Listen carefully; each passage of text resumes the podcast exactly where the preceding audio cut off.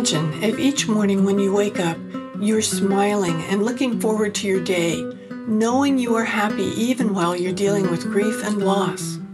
The Grief and Happiness podcast inspires, comforts, and supports you with each new episode. I'm Emily Threatt, welcoming you to explore with me your life of endless possibilities.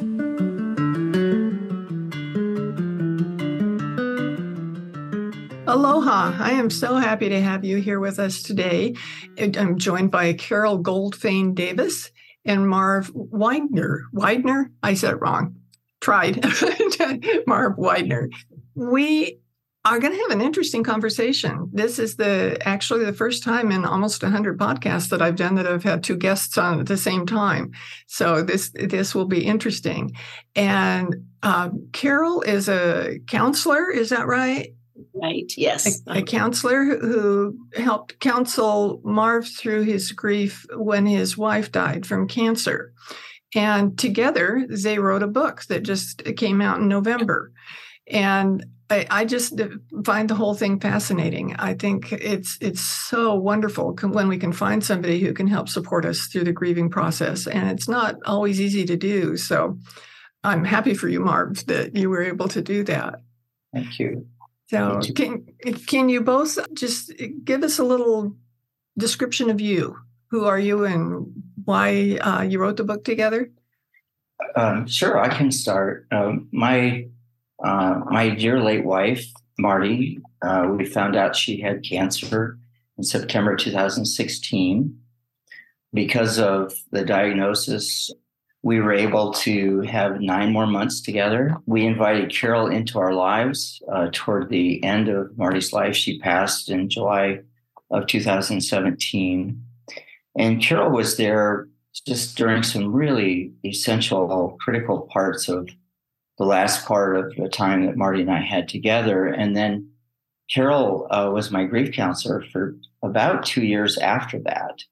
The book came out of the journaling I did uh, about the cancer experience, uh, about the grief experience, what I learned there, and then also focused very much on finding the resilience that I needed to move forward.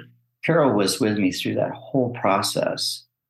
And as I began to write the book, and it really did come together, I thought it would be valuable for anyone who has lost a loved one to hear the voice of the person who is grieving and the counselor who had helped me so much through that process.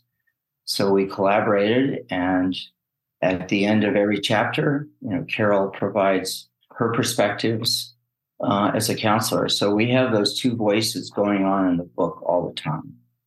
I love that.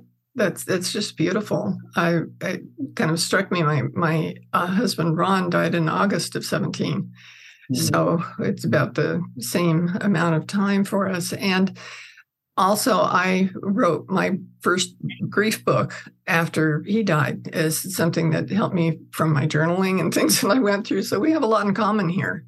Mm-hmm. So, uh, Carol, yeah, what would you like to t- tell us, Carol? Well, it does sound a little bit similar. Your both of your stories, yours and Marv's. Um, yeah, we. It was at first I thought, well, you can't just share all these personal, private things. I don't want to give up any confidentiality, you know. but it was an absolutely fabulous experience because Marv is so open and vulnerable and shared everything that needed sharing. I think on his own. Um, so I could keep that objective viewpoint and just talk about what he was experiencing and whatever people are going through as they read this, maybe if they're experiencing that, they will hear some words of, well, here's something you might try. So that was my role was basically just to support Marv, really. And, you know, if we needed to make sense of something that he was talking about that someone might be confused on, um, that was kind of what I got to do, which was a huge privilege. But it was it was amazing because you develop even more of a knowledge of each other and of what that experience was like for him to experience the loss of somebody so special. So it's kind of a once in a lifetime thing. Haven't done that before. so it was good. I, I, I think basically I realized that Marv was the one to tell the story. Uh, he was the one to share those actually very intimate details in, on several occasions. Um, and I didn't have to divulge any confidentiality, which was my primary concern in the very beginning. That didn't last very long, for my concern was not there because we began to steer towards if he shared an experience, I would just talk about it from more of an objective mm-hmm. counselor's viewpoint to explain what was happening or what maybe someone could do if they found themselves in that same kind of a predicament or situation.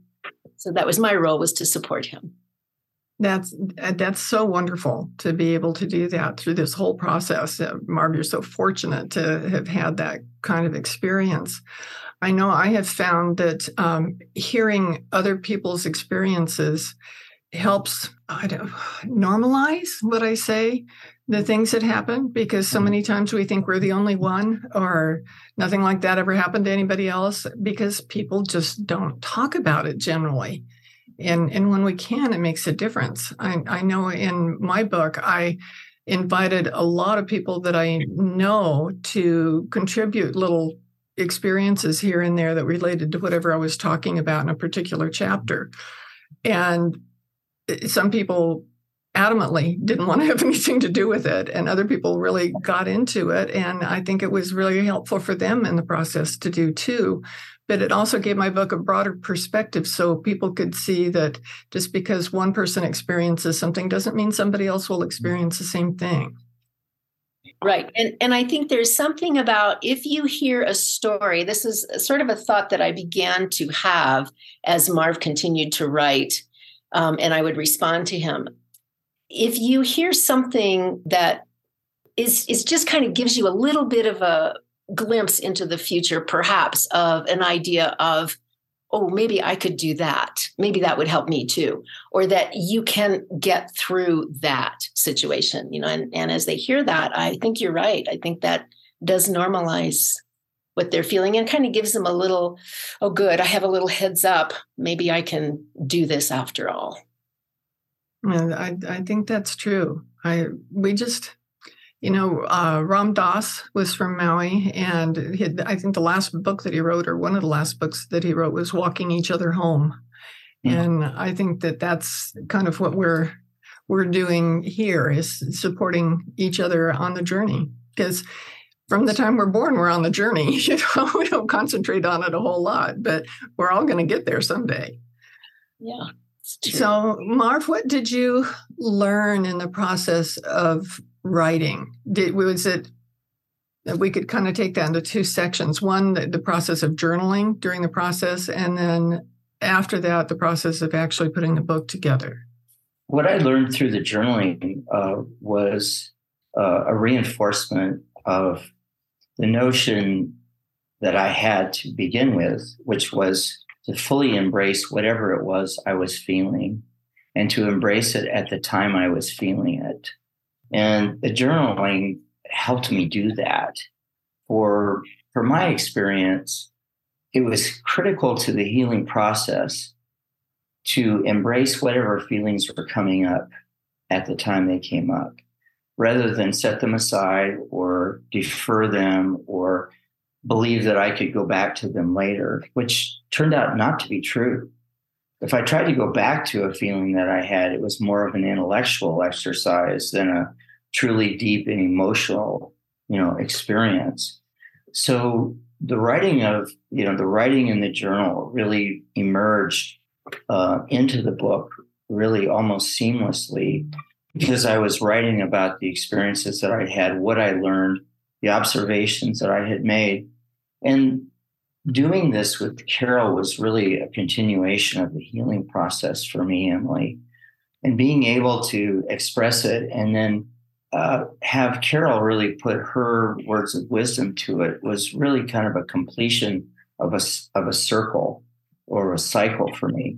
I found in my writing, I started to say what I thought maybe someone else should might do. And I really realized quickly that I wasn't qualified to do that. I'm not a counselor. I'm not a grief counselor. I'm a grieving husband. And I could tell my stories and the perspective that I had and what I was learning, which was just fast paced insights and understanding that was coming through the writing. But I really wanted to stop short of giving people advice. That's what Carol had done for me throughout the whole grieving process. So engaging her wisdom and her perspective was really what I thought was the best thing I could do for the readers that I was trying to help. That's beautiful. And a lot of people either don't have the resources or don't think they have the resources to actually get a grief counselor. And a lot of times it's kind of a challenge to uh, find a grief counselor. Right. I've, I've had a couple people tell me of experiences that were kind of sad where they they'd go to a, a, one of them was talking about going to a grief counselor who'd just gotten out of college and didn't have anybody she ever knew die. Mm. And she said she just couldn't relate to her. she just they they couldn't talk about the same things, and I, she thought that the the counselor was um, judging her and she just said I, I had to get out of there. So it's it's wonderful when you can find a good fit and there are lots of good fits out there. There are wonderful counselors. So if you have a, an experience that isn't what you want and you still want a counselor keep trying. And talk to other people you know who have, that live in the area where you would be looking for a grief counselor uh, and find out about experiences other people have had so that you can get an idea of who to go to instead of just blindly choosing one off of a list. Right. And, and I think, Emily, our book brings forward the value of the relationship for for me. Um, I have told Carol probably t- to her embarrassment at times that she literally saved my life.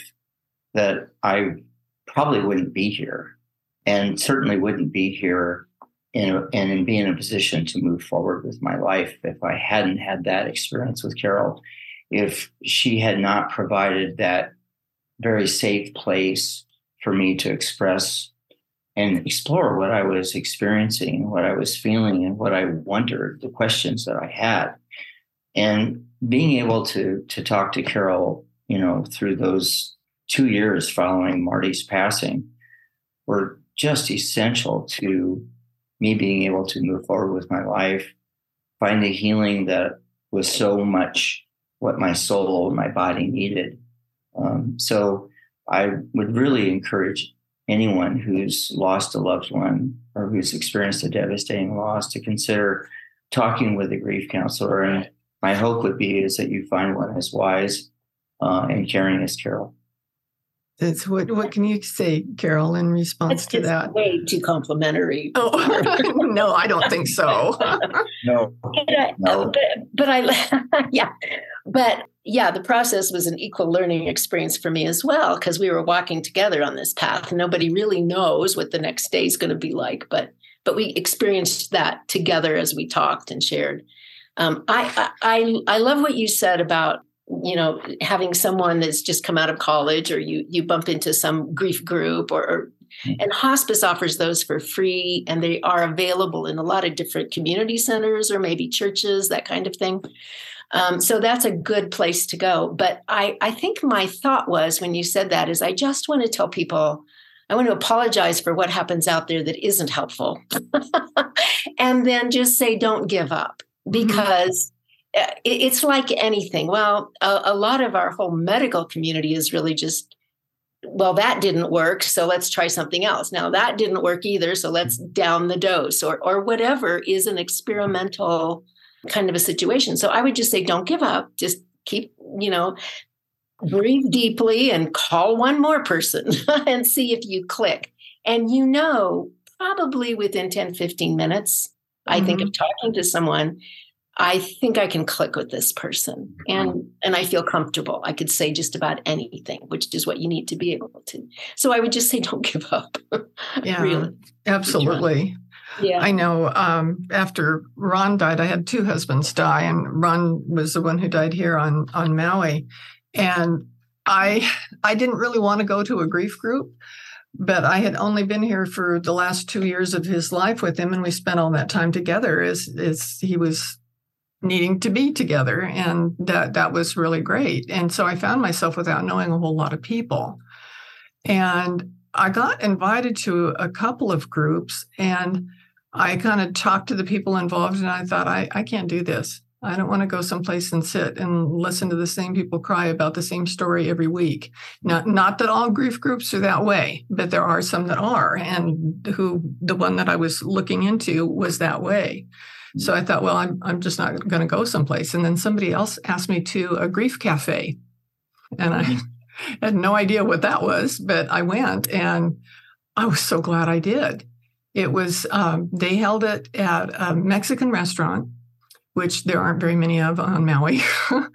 but we all went to the Mexican restaurant. We had nachos and some had margaritas and beer. And we just sat around the table and everybody shared about who they are, who they were, and why they were there. And some people didn't weren't dealing with grief at that moment but they were interested in the subject and they were interested in the death and dying process and talking about the death and death and dying process while others wanted to um, share about their grief.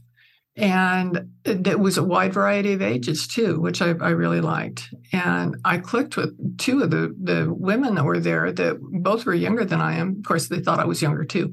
But we had just a great conversation and we ended up being able to connect afterwards. And i was so glad that i went because though it wasn't a formal counseling situation it was someplace where i could not be concerned about sharing what i wanted to about what i had mm. gone through or what i was going through. And it was very good for me to listen to what the other people were going through and learn from their experience I think, Marv, you could probably talk about that topic of finding your, what we called your tribe. And those are the people that they just get it. They are into that topic, or they know someone that is, or they've experienced it themselves. And those are the ones you begin to bond with, right? And I think, um, and, and then of course, Marv, there was a lot of others that you experienced that didn't have a clue what this was like or what to say or what to do. And that's maybe that's most of us in an unusual situation in our culture for sure. We're not real comfortable with the topics of pain in other people's lives but but you should say something about that marv. I think that's a good thing for you. Oh, i was uh, more than fortunate because I, my family was very supportive particularly my son. Um, I was surrounded by a, a, group of friends, both near and far, that were very, very good, very centered and calm about letting me be myself, letting me be um, as I was, you know, in during that time and since. What I, what Carol is also referring to is some of the things that people say to you when you're grieving can be jarring, maybe even insensitive, and certainly without understanding of what the experience is like. And you know, it it it takes a bit to get back out into public, knowing that sometimes people are going to say things to you that when they ask how are you doing and want to say well do you have a couple three hours i can tell you how i'm doing or or say, you know, I know how you feel. I, you know, I lost my dog last year, you know, and just all the things that people say. Uh, there's a whole chapter about how our culture deals or doesn't deal effectively with loss uh, or know what to say or how to communicate about it.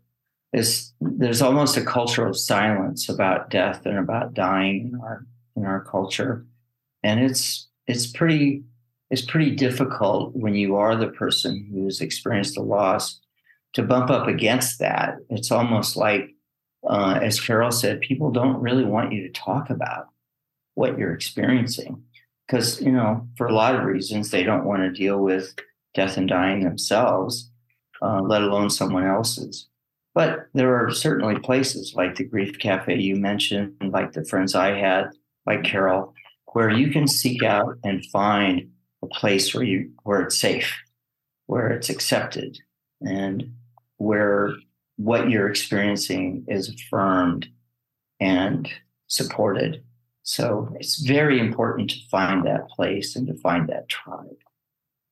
It, it is. I, I wholly agree with you on that. And it's important to have people that you're kind of, I guess I'd say, up to date with so that they don't have that constant question of, How are you? I, I've, I found out, I discovered that so many people ask that question of me that each time I'd hear it, it was more difficult than the time before. And I would yeah. just kind of choke up and it's like, okay, what is it that you're asking? What do you want to hear? And it was it was hard. That was a really hard question. So I I came to start saying, I'm doing the best I can. Mm-hmm. And that's that's what I answered every time after Very that. Good response. Yeah, yeah, it made me feel better too because they they got to ask the question that they wanted to, and I didn't have to do the work, you know, to figure it out what it was that they were really asking or what they really wanted to know, and it, it worked really well. So yeah, if you can find something like that, that can really help. As Carol would, would coach me during those times, she said, they just want to fix you. Mm-hmm. Just they they intend well for the most part, and they just are trying to make you feel better or be better, and that's just not possible. Yeah, they they just know that you can get married again, so don't worry about it. right. right. yeah, you know, if, if people would just turn the tables and think what they'd feel like if somebody said something like that to them. Right. Get, yeah. But they don't. They're just they're they're not thinking in that frame of reference, and I don't think they mean any hard harm. They're they're trying to be supportive. I agree. We just, as a culture, have not really gained the skills um, broadly on how to do that. Even though we're all going to experience loss if we live long enough. Mm-hmm. It's um, it's sort of a death-defying culture we live in. in some ways. Yeah, yeah. It, it, it's supposed well, defying yes, or just ignoring. you know, whatever you can do to not talk about that subject. Right. Is uh, it, that's where a lot of people are. They just they just can't handle it. And and, and like, like you, I'm sure, Emily, with your book, part of the hope that Carol and I have is that the book will help people find ways to talk about it, find ways to embrace the experience, embrace the process of grieving so that they can find a way to heal, find Absolutely. a way to move on. And not, not move on, but move forward. That's right. That's exactly what I tell people that moving forward, it makes a huge difference to look at it as moving forward instead of moving on. Because um, I always tell people when they ask me how long you're supposed to grieve, I say, well, I'm going to grieve my husbands for the rest of my life. You know, they're always still in my heart. You don't, you don't just give that up and put it away on a shelf. Uh, it's, it's just part of of the life process. It's part of who you are. Mm-hmm. Right. Yeah, very much so. Well, it just made me think we like to be so orderly and scientific and and mm-hmm. you know, we have a certain number of things that have to be done and then you get to this now you get to go to third grade because you did all the second grade things. Yeah. And and we kind of want to apply that, but it doesn't. It doesn't quite work out that way. But we like that, or I think it just gives us that sense of control, which of course you don't have. yes. Kind of an illusion we like to believe in. Yeah, people want to graduate from grief. Yeah.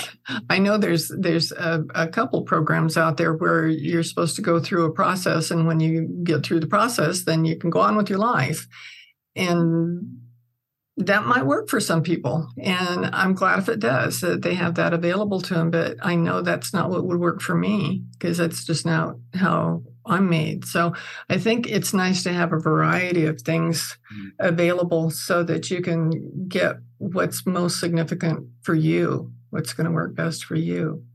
Mm-hmm. I want to know where the name of your book came from. What's the meaning of the name of your book? When the Rocks Sing. Mm-hmm. It came from a moment uh, about six months after Marty passed when I was on a beach in New Zealand I called the trip my resiliency tour because I knew I needed to get myself back out there. So I went to a part of the world where I didn't know anyone, where I'd never been before. I was walking on a beach uh, near a place called Greymouth, which is on the South Island.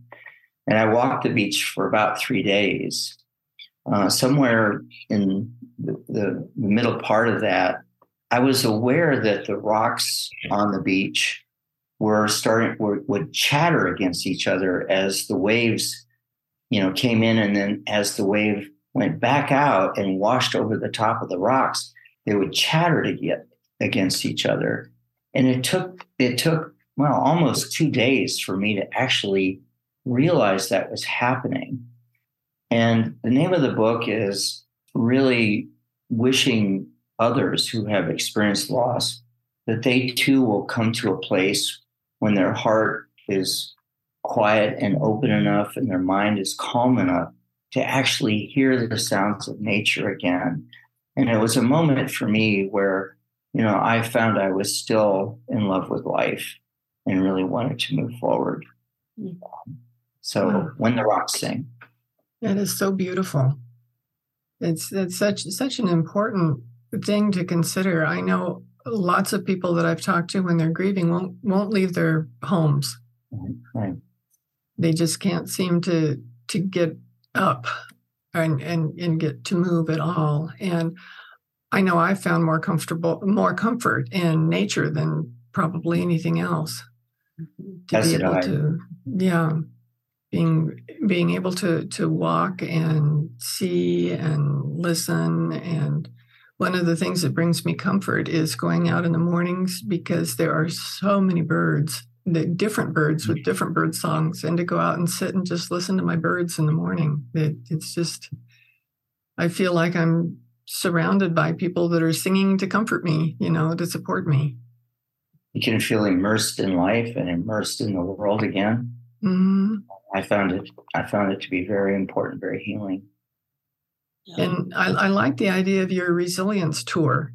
I think that that's something people need to do too is put themselves in a totally different place if they can and see what happens. Just experience what you experienced then, where you're not only surrounded by people that know that you just are suffering loss and that don't know what to say to you or talk to you.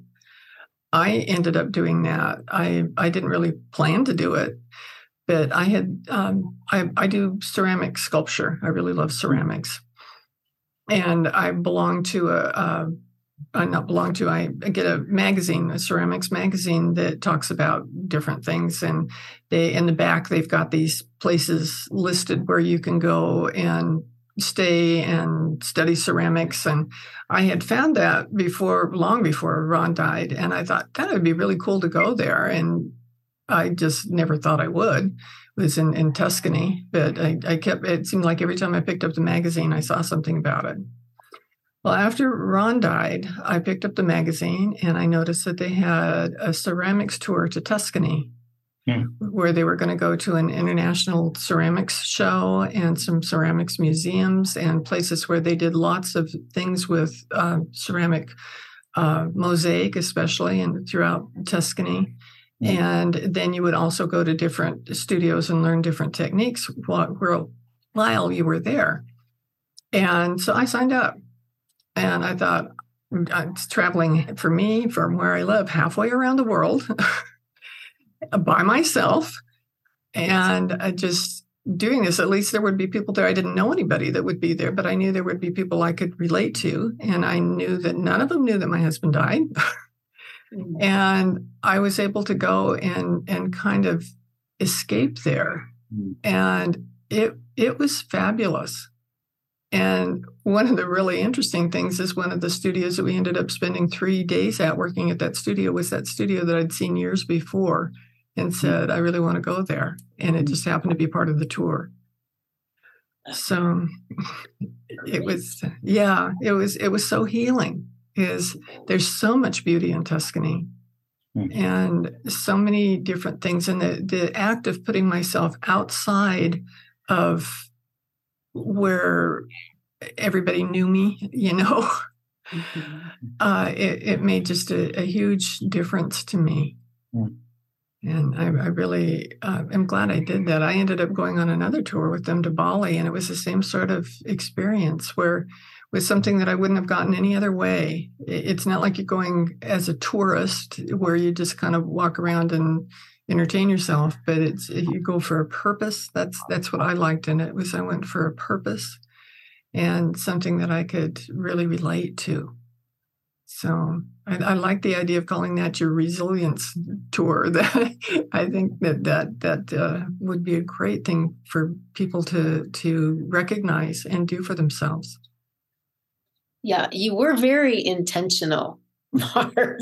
like to even give it a title was a fabulous yeah. it focused him on, okay, wait, I'm here because, and it, it, helped you focus. And I think you had a, an opportunity to share with people when you were on that trip, maybe very much like Emily did, you know, too, about how your life had meaning. Very much so. I really did rediscover my life purpose on that trip. You know, when you put yourself in a situation like that, you kind of have to open your heart and mind to what you're experiencing and the people that you encounter, that none of whom I, I had ever met before, of course. was halfway around the world, just as you know your experience was in Tuscany, and it was it was very powerful. I mean, I really uh, came to this important life is to live with an open heart um, because that's what I experienced on that tour, uh, which was very consistent with how Marty and I had lived our lives as well. Um, but it was it was a dynamic part of the healing process, and Carol was very encouraging, which you know went a long way to help me get out the door and go.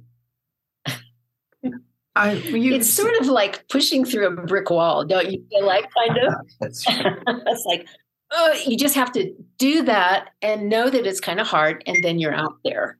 So maybe it's it's that movement of just take you know three steps. Well maybe here because it's snowing here today for all of you in warmer places you have to put on your boots and your coat so you have some prep but just get out there and then just take a breath and and you've kind of done the hardest part. That's really true uh, Marv, you said something that I, I hear from a lot of people in grief, um, maybe not right away, but as as they go forward in their grief, people tend to to discover that they don't know what their purpose is now, that they felt right. like they did before, and they they want to know what their purpose is in life. How how was that for you? Well, it was uh, it was very real for me. I identified it fairly early on. I would say, sort of in the four to five months time frame. That you know, my primary purpose in life has to be had been to be the best husband to Marty that I possibly could, and that certainly intensified during those nine months when you know she was sick from the cancer and going through lots of treatments, and I was taking care of her you know, 24 by 7. But I realized how sort of empty I felt um, after she passed. And part of that emptiness was that that purpose had you know, just basically gone away. And so knowing that that was that was gone, but identifying what it was going forward is quite another thing. And the, the trip to New Zealand, and I subsequently took a number of trips to sort of reinforce and rediscover and deepen my my sense of being in the world again really really was foundational to me to find that purpose within myself you know and for me it was not doing something necessarily out in the world although you know being of service to others and building and focusing on my relationships was certainly, you know, fundamental to who I wanted to be and wanted to continue to be in the world. But finding that that core statement, if you will, for me, which was to live with an open heart, was really uh, important to my healing, important to regenerating the resilience that it took for me to continue to move forward with life. So it was a very very fundamental foundational trip and experience. That's so wonderful. I, I really hope that people will hear that and you know it, it's wonderful to be able to go on a trip like marvin i got to go on and i realize not everybody can do that but there is something that you can do that, that you can find a way even if it's going to the park and sitting on a park bench uh, and being being in a different um, different space yes. where you can have a freshness of that that space to be able to see things differently than you have before because your world's different than it was before. A different space and different place really, you know, was very stimulative to me and to my thought process. And because I, you know, I love nature and have always found my center in nature, that's where I went. But I agree that just giving yourself a different place and a different perspective can was for me very, very fun, you know, fundamental uh, Carol, do you have something to add to that? From, from well, I was just thinking as you were talking, I was sort of thinking about um, the calming effect of nature. Really, just even if you're just outside your front door, I mean, you don't have to go far, but but you're kind of in a different place. And go over by that tree over there and just you know touch it and spend time there. And if it's summer, put your feet in the grass. There's a lot of grounding just to be against the earth and just let it fill you and feel the sunshine on you. If you're in the winter, you know, um, bundle up and feel that cold air on your face and and just I think there's just a lot of energy in that. So and healing. It is very healing. And it's kind of funny because I know when we have difficult times, if I just say, I just need to get out, take a little walk, doesn't have to be long, but just being outside does something for our spirit. It really lifts us and I don't know that I completely understand all of that and why, but it does. So, yeah, so. you you made me think about um, one of the things that I did was visit someone who lived in a in a big city on the mainland that had lots of art galleries. And the person I was visiting was at work all day long every day, and we just got to be together like in the evenings. So I would go to a different art gallery or two or three every day and being in in that sort of very creative atmosphere where everybody sees something different in everything that they were looking at mm. and i could just i could just sit peacefully and one one of them was uh, very it, it didn't have there were the, the, what was in it was more abstract so it wasn't like you could look at it and go oh that looks like this place or something but mm. it was being around that creativity and that beauty and walking through it. Some of them were art installations where it would be a whole room where you would walk through the art. And that that was a really it was a different experience for me that was very healing for me too. It also got me to the point where I I ended up learning how to draw when when I got home.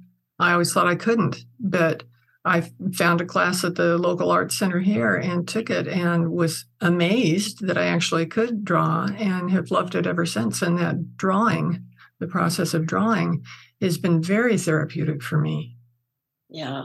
Yeah. So. There's a lot to be said for drawing. I think it it taps into a different part of your thinking and emotions and I don't know if I ever told you, Marv, but when you were writing and journaling, did I ever say write with your left hand? Because sometimes if you change hands, it's it's going to be a mess, and nobody cares about that. But but something different can come out.